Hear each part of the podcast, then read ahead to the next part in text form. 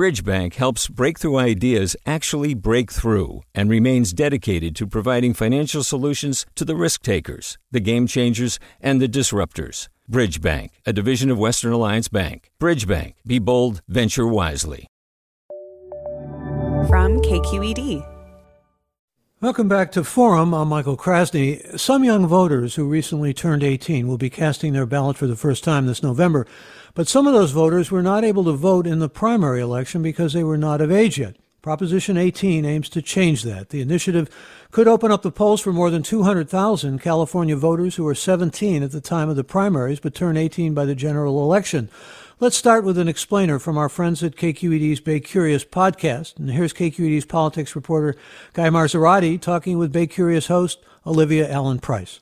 This is really aimed at the voters who turn 18 in the window between the primary and the general election, it would let them kind of get a head start in voting and let them vote in the primary.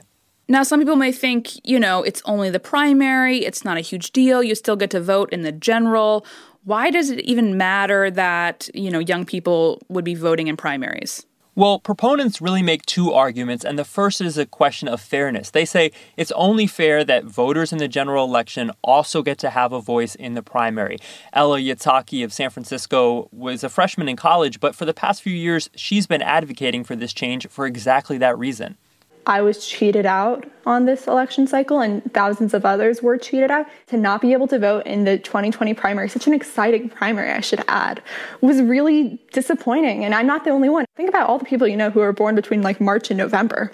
And then the second argument is really around habit building. So supporters say that voting is a habit. The more you do it, the more you're likely to do it in the future. And that if you let 17 year olds vote in the primary when they're still in high school, they're getting civics education, that education could be enriched by actually participating in the electoral process. It's building a habit for the future and might make these young Californians habitual voters. Okay, and there are definitely some people who are not excited about the prospect of 17 year olds voting at all. Uh, let's hear a little bit about what they argue. Right. So when this was put on the ballot by the state legislature, mostly all Democrats supported it, mostly all Republicans opposed it. And Anti tax groups are also against this measure. They say 17 year olds, most of them are still in high school, and they're captive audiences in classrooms who could be swayed by teachers, especially on school bonds and school taxes. They say basically they might spend a whole day only hearing one side of a campaign. And while there's 18 states and the District of Columbia that allow this change as well, the opponents of Prop 18 say California is different because we directly vote on taxes, school bonds, parcel taxes, and they say that these 17 year olds are not to be trusted in those votes. Here's Susan Shelley with the Howard Jarvis Taxpayers Association. So if 17 year olds are seeing this in high school and then they're voting in a primary on school taxes, school bonds, they can be influenced to vote for these taxes without seeing the full argument or having the knowledge of the previous tax increases that may have been passed for the same purpose. Another argument that I read was because our primaries have moved so early, some of these voters will actually be, I mean, closer to 16 than they are to 18 when they would be voting in these primaries. Yeah, and I think there's that's another argument made on the no side, really about brain development that, you know, we've set this legal age at 18 and we shouldn't go any farther below it. I haven't seen a whole lot of evidence to suggest that 17 year olds are somehow less likely to make these decisions than 18 year olds. There are 17 year olds who pay taxes after all, but that's some, definitely something you're hearing from the no campaign. Now, it's not often that we actually see propositions that benefit teenage Californians. How did this one make it on the ballot in the first place? This was put on the ballot by the state legislature, a two thirds vote, and it was largely Democrats who backed it. Um, there was only one Democrat who voted against it in the legislature, only two Republicans who ended up supporting it. Okay, so even though the legislature has already passed this as law, because it's basically going to be an amendment to the state constitution, they have to get a public approval for it. That's right. And you might be thinking, wait, doesn't the Constitution of the United States kind of set the voting age? And it really only addresses the fact that you can't deny the right to vote to citizens who are 18. It really doesn't speak to allowing younger citizens to cast ballots, which is why you've seen a number of states move in this direction and allow 17 year olds to participate in the primary, at least if they turn 18 by the general election. Is there any idea on what kind of impact this will actually have on voter turnout? Well, we have some idea, and that's because of a study by the Public Policy Institute of California, which took a look at what they called the so called Prop 18 voters. And there were 200,000 such Californians in this boat in the last couple elections. These voters are potentially a significant block, especially for primary elections where votes can often be very close, decided by a few thousand, a few hundred votes even. But another key finding that the study found was that the participation of these group of voters is really far from being guaranteed. Experts in civic engagement say that passing this measure alone is not going to be enough to boost turnout rates among young voters. I talked with Veronica Terriquez about this. She's a sociology professor at UC Santa Cruz. I think that Proposition 18, if it passes, will be very successful in increasing turnout if it is coupled with civics education at the secondary school level.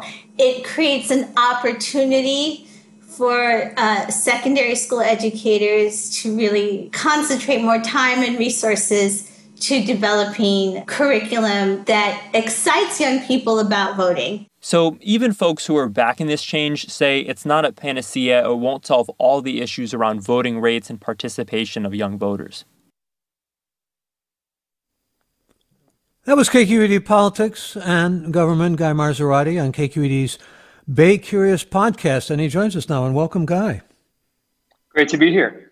Good to have you. Uh, I guess the place I'd like to begin is with that last uh, mention of the Public Policy Institute study, which doesn't necessarily bode greater turnout or a bigger number of voters. And yet, uh, I was curious about the 18 other states and the District of Columbia, which actually have this voting pattern that's on the ballot. That's right. And some going back decades. Ohio uh, made this change in the early 80s. In recent years, we've seen a lot more states adopt this change of allowing 17 year olds to vote in the primary if they turn 18 by the general election. Nearby states, Colorado, New Mexico, Utah, recently made the change. And then now increasingly, we're seeing these kinds of ballot measures lowering the voting age uh, trickle down to the local level. Here in the Bay Area, we have measures in San Francisco and Oakland on the ballot this November that deal with the voting age. So it's definitely something that's picked up steam in the last few years. Other countries, uh, research supposedly indicates there's more involvement in politics and more engagement uh, when they are allowed to vote earlier, that they become more habitual voters. That's one of the arguments that we're going to hear probably from the pro side here. Your thoughts? That is that that's definitely an argument you're going to hear from the pro side to make this kind of a habit. And the earlier you can get voters involved, uh, younger voters involved in the electoral process and voting, the more likely they are to become lifetime voters. And the thought here is also that many 17 year olds are in high school. If you're surrounding them with a robust civics education, maybe their their participation is enriched in that way. So they're you know learning about what they're voting on at the same time that they're actually able to cast a real ballot and not some kind of you know sample election in class. That's the hope anyway but as you heard uh, even you know some supporters of this measure people who think it's a good idea who work in the space space of youth voting say it's not enough alone just to pass this. You really have to pair it um, with programs and uh, curriculum that gets young people in, in engaged and as was pointed out, uh, actually by you and what we just heard, there are real partisan lines here. There really is a division between Democrats and Republicans on this. That's right. There was only two Republican votes uh, in in the legislature to put this on the ballot. Um, excuse me, three Republican votes to put this on the ballot. Only one Democrat voted against it. Um, so largely along partisan lines, and you've seen that with a lot of uh, voting related measures that have come up in the legislature. Another ballot measure uh, put on the ballot by the legislature related to parolee voting was also a pretty partisan uh, vote. Um, and you've seen, you know, the largest opposition to this come from conservative tax groups uh, who have lined up in opposition. Well, we have someone from the conservative tax group. In fact, let me tell you who else is joining us. We want to hear from both sides. And Susan Shelley is with us. You heard her in that piece that we played. She's a spokesperson for the No Proposition 18 campaign, vice president of communications with the Howard Jarvis Taxpayers Association, and a columnist for the Southern California News Group. Welcome to the program, Susan Shelley. Thank you very much. Nice to be with you. Nice to have you with us. We also have Mary Creasman with us. She is CEO of the California League of Conservation Voters, the Yes on Prop 18 campaign. And welcome, Mary Creasman. Mary Creasman. Thank you. It's great. To, okay. Thank you. It's great to be here. Yeah, good to have you with us also. Let me begin with you, Mary Creasman, and let's begin with essentially the Secretary of State's uh, uh, well, support of this proposition, Alex Padilla, who says that uh, uh, it, it, has to do really with the fact that young people can indeed become activists, uh, as we saw, for example, with uh, young people responding to school shootings, uh, racial injustice, global warming, all of those kinds of things. That, in other words, they're bound to be much more involved with this passing, and they're bound to essentially get more educated in terms of voter issues and be better citizens. Uh, how does that play out in your mind, and why is that something that you can assure people will indeed occur? Yeah. Thank you. So, what's really important here, and I, am not sure anybody on either side of the aisle would argue with this, is that we have a crisis of our democracy. Um, that's real. And when you look at our turnout rates, even just in March, a huge presidential primary, we had only 38% of eligible voters turning out in that cycle. We had about 46% of registered voters turning out. And the truth is, a lot of what we are experiencing right now, whether it is mass gun violence, racial injustice, um, the climate crisis that's ever getting worse, um, if we are going to have any ability to kind of think about changing these things, we really need a more participatory democracy. Um, a lot of the challenges we are feeling right now is because we do not have a participatory democracy and we have challenges with our democracy. Um, and that is really proven by the lack of turnout. I don't think, you know, those are not passing grades, right? If you were in school. And so what we're really look, looking at is where where is our failure as a country and and in our government to break down barriers to voting. And that's what this is really about is saying, look, it is really hard to give young people the chance to vote first in election cycle when they didn't get a chance to say who would be on their ballot in November. So, for example, we're looking at a presidential this fall. They had no chance to kind of uh, weigh in based on e- whether they care about either party on who is going to be in their ballot, down ballot, at the top of the ballot, um, to help decide kind of who they would be able to vote on at this moment. And so, really, what we're saying is young people should have a chance in their first election, election cycle to vote in the full election cycle. Um, and that's what this is about a fair chance to vote in a full election cycle um, when you first get to vote. Understood. And, and, again, Mary Creasman, the CEO of the California League of Conservation Voters, a Yes on Prop 18 campaign. And Susan Shelley is also with us, looks at things from the other side, the No on Prop 18 campaign. She's Vice President of Communications, also for Howard Jarvis uh, the Taxpayers Association. And Howard Jarvis uh, taxpayers have always been concerned about cost. Uh, I know you have other reasons that you oppose this constitutional amendment, but uh, the one-time cost would be about 100,000, uh, hundreds of thousands of dollars, an estimated 200,000 to a million every couple of years. Is that the major obstacle as far as you're concerned, the major concern? Itself? No, that's not the major concern. The major concern is that there's been a consistent effort to try to pass school taxes that the voters have rejected. And they keep coming back to the voters and saying, no, we really want this money. And the voters keep saying, we already gave it to you, no more. We saw that in Prop 13, the school bond, the $15 billion school bond in March. Secretary Padilla campaigned at an elementary school in Long Beach in Southern California for that measure. The Secretary of State campaigned for that measure. And we've seen in the legislature, there was a proposal for Senate Constitutional Amendment 5, which would have lowered the threshold for school parcel taxes from two thirds to 55% to make it easier to pass them. So, what we're seeing here is a consistent effort to try to force school taxes through. And I think that's what's behind this.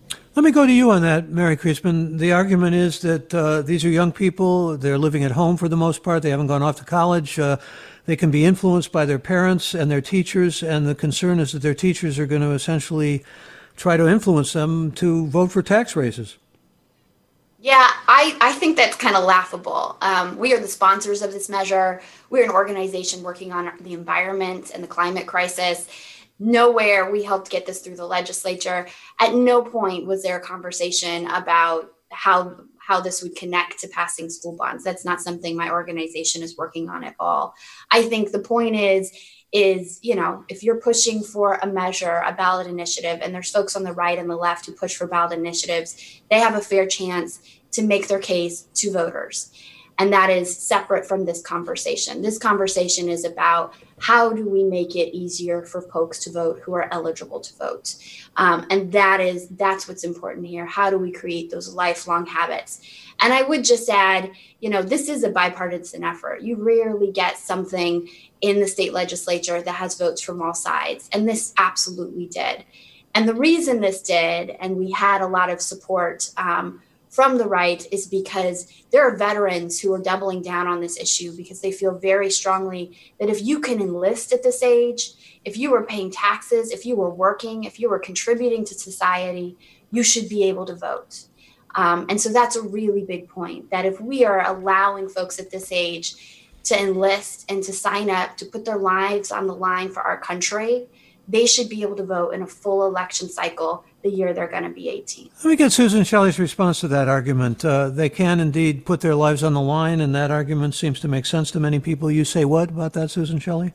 Well, California won't let California won't let 17-year-olds use a tanning salon, and the driver's licenses are restricted until they're older and 17 year olds cannot make a legal contract. There are many restrictions, and mostly they're tied to understanding the long term consequences of your decisions, which is very relevant in voting, particularly on voting for things that keep being brought back to the voters again and again. If this is the first time you've seen it, the arguments may sound different than someone who's older and saw it the last time. And what about the argument, though, that 17 year olds, many cases, are working and paying taxes, and therefore they should at least be entitled to uh, vote in primaries? Well, I just don't agree with that. Uh, I just don't. The, the voting age has been 18, that's the age of adulthood. And people can be very involved in politics, and civics education should be very robust. I totally support that kids can go and volunteer in campaigns, they can make phone calls, they can advocate, they can write letters to the editor, they can be fully involved in politics, but voting itself is reserved for adults. Well, Mary Creasman, uh, they can't enter into legal contracts. They still need their parents uh, to sign off on a wide range of things, and also uh, uh, they're not. The argument is, in many cases, they're not holding a job. They're uh, not paying bills. They're, they're not in the real world, as it's often described. And you say what to that argument? I say that they are experiencing and will experience more of the quote unquote real world than our current generation is. When we look at the future we are leaving our young people, whether it's the climate crisis, I mean, the segment right before this just talked really in depth about how devastated our state is by wildfires, extreme heat, toxic air from smoke, rolling blackouts. On top of that, we have gun violence that is creating a scenario where folks are scared to go to public places, scared what's going to happen at their schools, racial injustice that puts Black, Indigenous, um, people of colors, young lives at risk. This is the reality that we have given young people. And it's a real one and it is a burden for their future. And we are destroying what their future can look like before giving them a chance to vote um, giving them a chance to have a say in what this looks like and creating a voting process that works for young people. And that is part of the challenge here is right now we are we are presenting young people the chance to vote when their lives are in the biggest transition they've ever been uh, when they are moving off to school, they're getting serious jobs, um, they are uh, transient in terms of where their address is and where mail could have come from. Many young people have never bought a stamp in their lives. That's just not the reality they live in. And yet we are asking them to take on this really important role at a time in which they're in so much transition. All right, this excuse me, we are coming up on a break, and I want to give out the phone number. I want to invite listeners to weigh in here. And if you have questions about Proposition 18 or really, if you have thoughts about it, what kind of voice should teenagers have in the political process is really the central question here. You can give us a call and let us know your thoughts. 866 733 6786 is the number for your calls. That's toll free again, and you can join us now at that number, 866 733 6786. You can also get in touch on Twitter and Facebook. We're at KQED Forum or email us, forum at kqed.org. I'm Michael Krasny.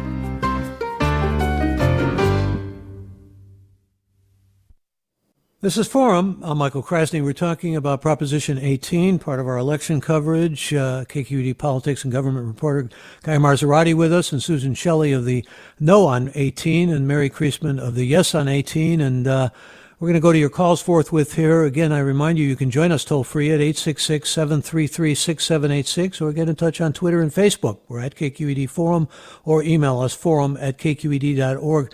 Before we get to your calls and emails, I want to go back to you, Guy Marzorati. And uh, have you been talking to young people and you've been getting a sense at all from them of where they stand on this or what they'd like to see? Well, yeah, certainly the campaigns that we've seen uh, on the local level have been to lower the voting age have been led uh, by young people, especially here in San Francisco. There was an effort a couple years ago in 2016 to lower the voting age to 16, Proposition F, that was narrowly defeated. It's back on the ballot this year as Proposition G to lower the voting age to 16 for municipal elections. And one thing picking up on the discussion um, that I think will be interesting to watch from voters is are voters taking cues from younger Californians? That is, have the recent uh, protests, whether it's dating back to Parkland, climate led protests, policing, racial justice protests that we've seen being led in many cases by teenagers.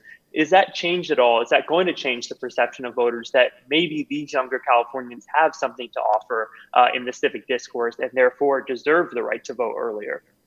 What do we learn, Guy, from who's backing this and who's uh, not backing it? I know Howard Jarvis taxpayers are against it, and the Election Integ- Integrity Project, which is mainly out of San Diego, is against it. But uh, California Association of Student Councils, uh, I think you alluded to, Governor Newsom, Secretary of State Padilla. Also, um, you got California League of Conservation Voters and California School Board Association. What do we learn from who lines up here for and against?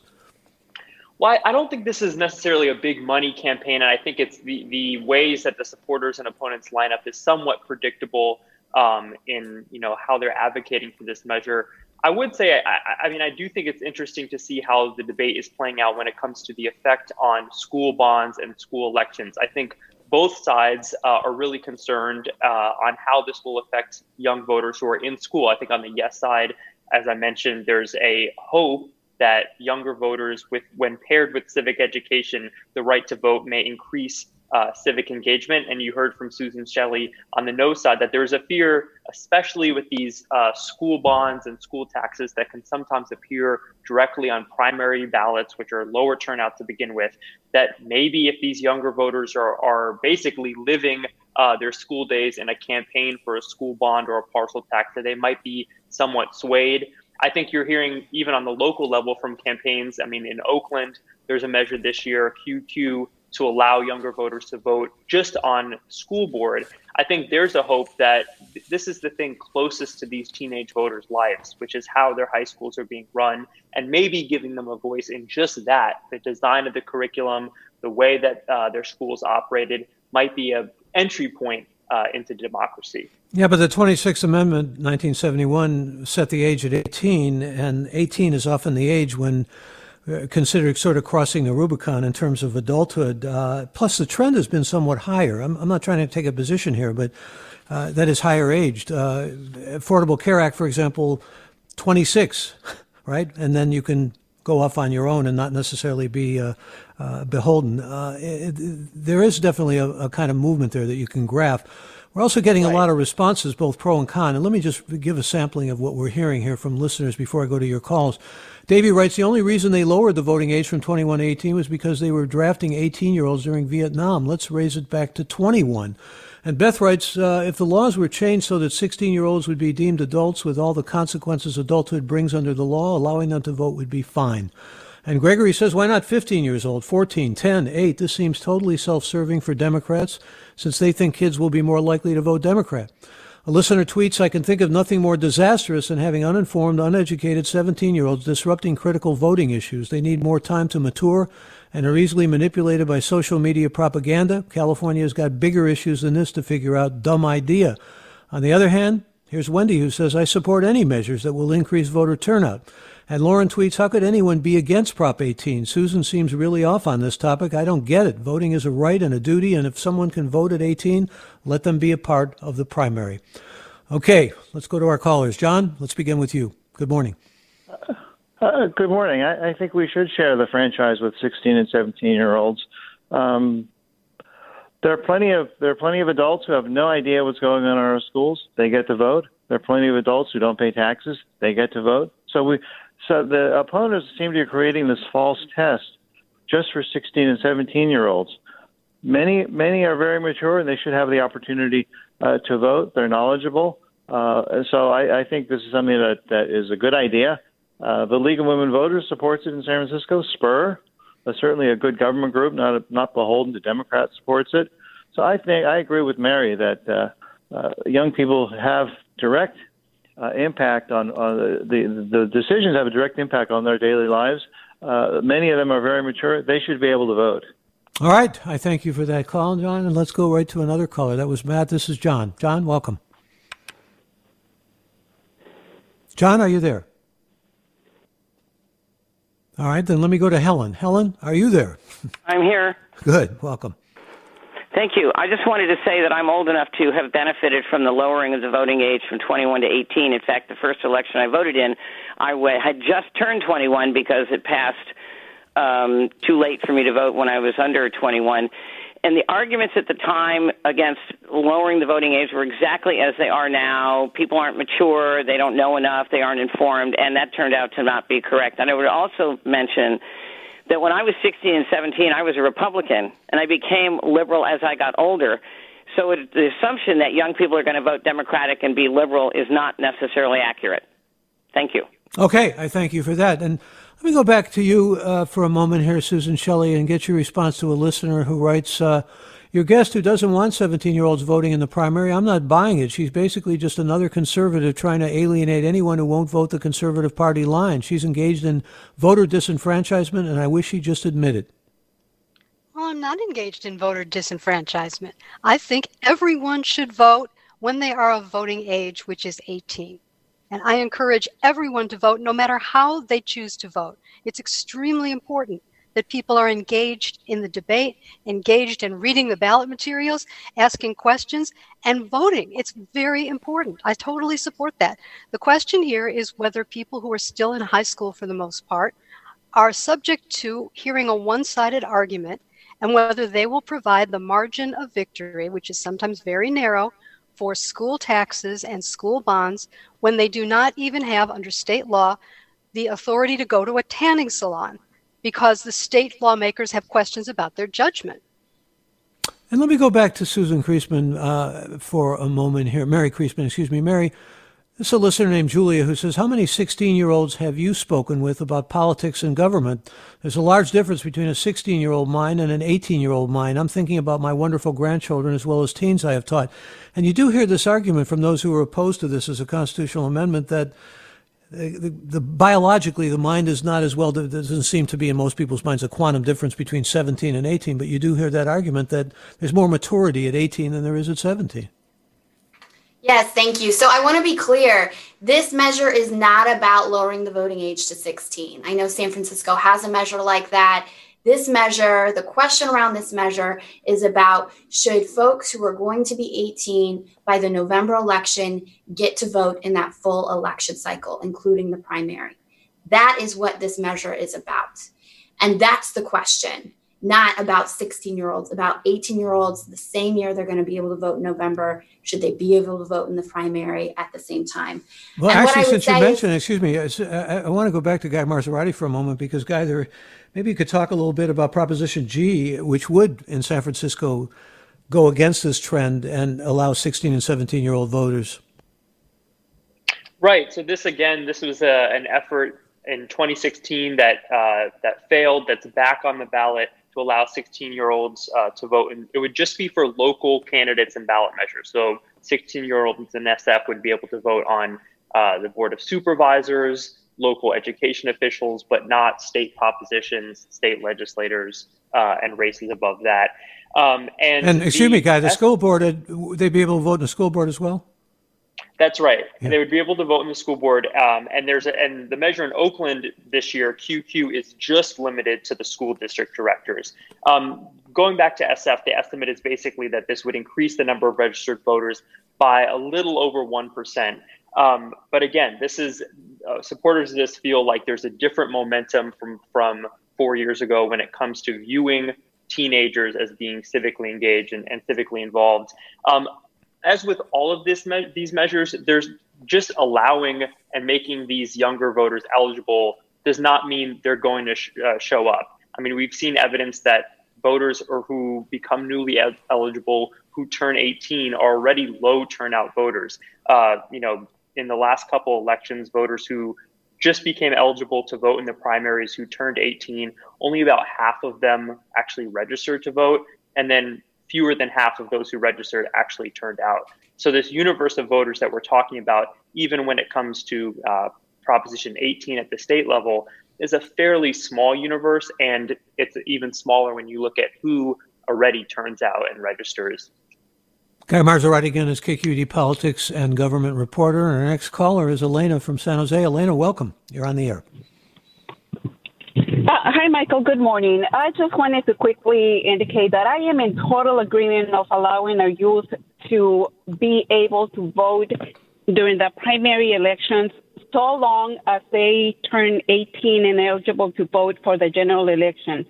Uh, and two points. Uh, my, the reason being is we allow them to start working at 15 and a half years old, 16, and we force them to pay taxes. So why are we not allowing them the right to be represented by government as well? That's number one. And secondly, uh, age does not necessarily equal maturity. How many 30, 40, 50 years old do we have out there that never bothered to educate themselves and vote? Uh, I'll give you an example. My daughter, the minute she turned 18 and was able to vote, she registered herself to vote, she educated herself, and she voted. Uh, when we had the vote here in California to allow gay marriage, and I am not proud to say it now. I have learned my lessons. I have learned a lot since then. But when we had that vote, my daughter and I would get into these discussions. I voted against that measure to not allow gay marriage. She voted me out. And she, so in essence, we canceled each other votes. But she stood her ground. She knew much better than I did at the time. Like I said, I'm not proud of it now. I have since changed my mind about it. But so ju- that's just one example. So for those people that think that age equals maturity and wisdom, that's not always the case. So All right, Elena, I thank you for that. I'm glad you learned some wisdom as you have uh, described it to us in your narrative. Let me bring another caller on. That's Linda in San Francisco. Linda, join us. Hello.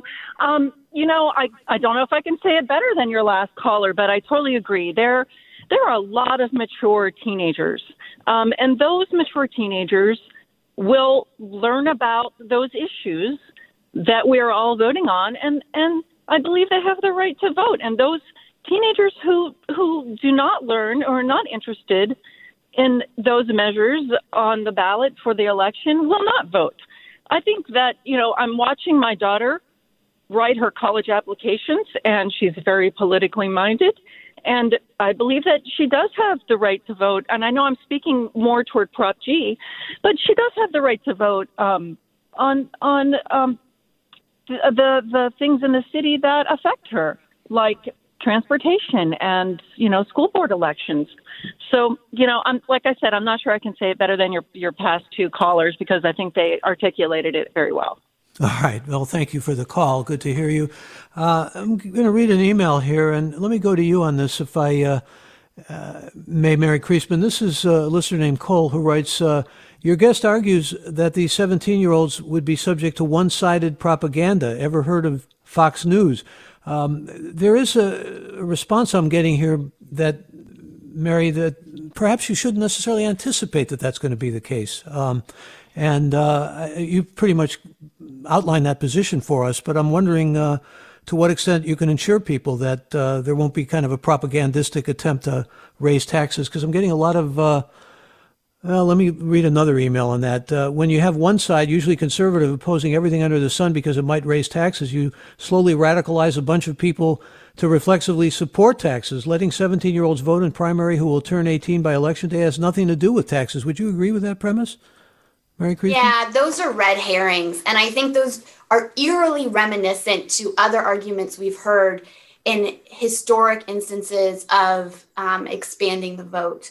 When you think about women and women's right to vote and the arguments around how women were going to be influenced by their husbands and would be weak to arguments around taxes or things like that. When we when we think about when we expanded the vote to black people uh, you know it, it there's this knee-jerk reaction that is very eerily similar to those arguments that i think we have to be aware of and check ourselves on. And i would also just say that 18 other states have enacted a measure like this California I want to go back to uh, forefront.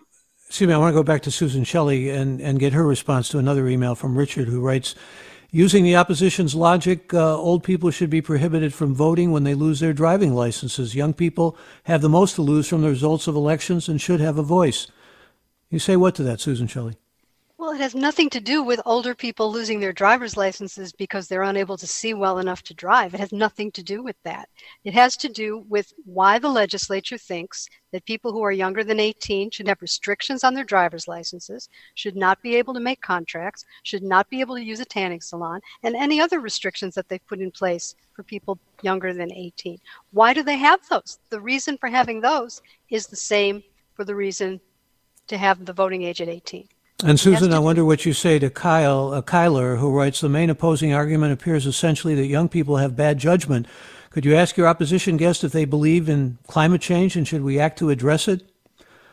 Maybe another red herring, but I think you get the sense you want of what to talk about climate change? I think they're trying to say uh, uh, a lot of young people are very dedicated to certainly opposition to climate change. In fact, uh, we've seen them leading the way in many respects, particularly from across the pond, Scandinavia, and so forth.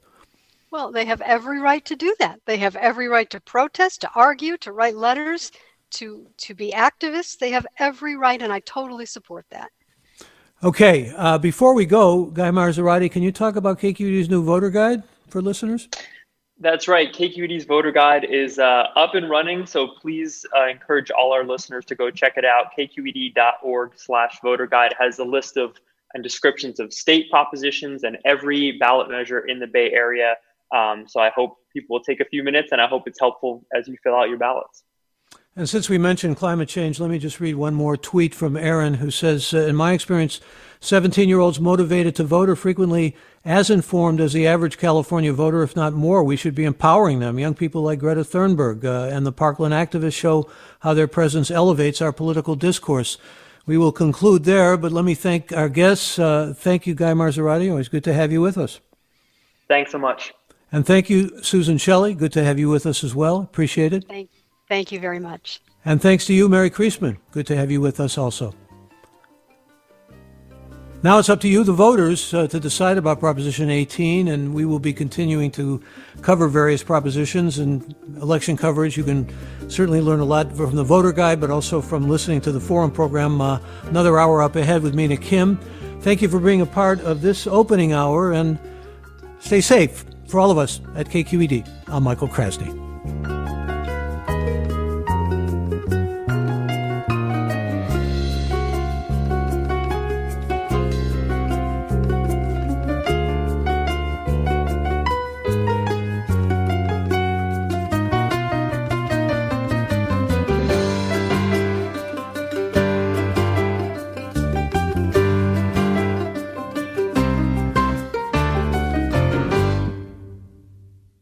Funds for the production of Forum are provided by the members of KQED Public Radio and the Germanacos Foundation and the Generosity Foundation.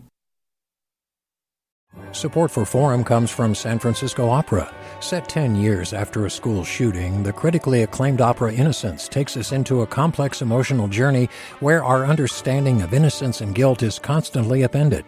Kaija Saariaho's ethereal score collapses the past into the present as a community of survivors grapple with how to move forward. Don't miss the highly anticipated American premiere of Innocence, June 1st through 21st. Learn more at sfopera.com. We've all got those parts of our house where the internet just won't go. Well, if you had wall to wall Wi Fi from Xfinity, you could worry less about dead spots. Because with wall to wall Wi Fi from Xfinity, you get fast speeds, reliable connection in every room, and power for all of your devices, even when everyone's online. That's wall to wall Wi Fi only with Xfinity. Restrictions apply, not available in all areas, actual speeds vary.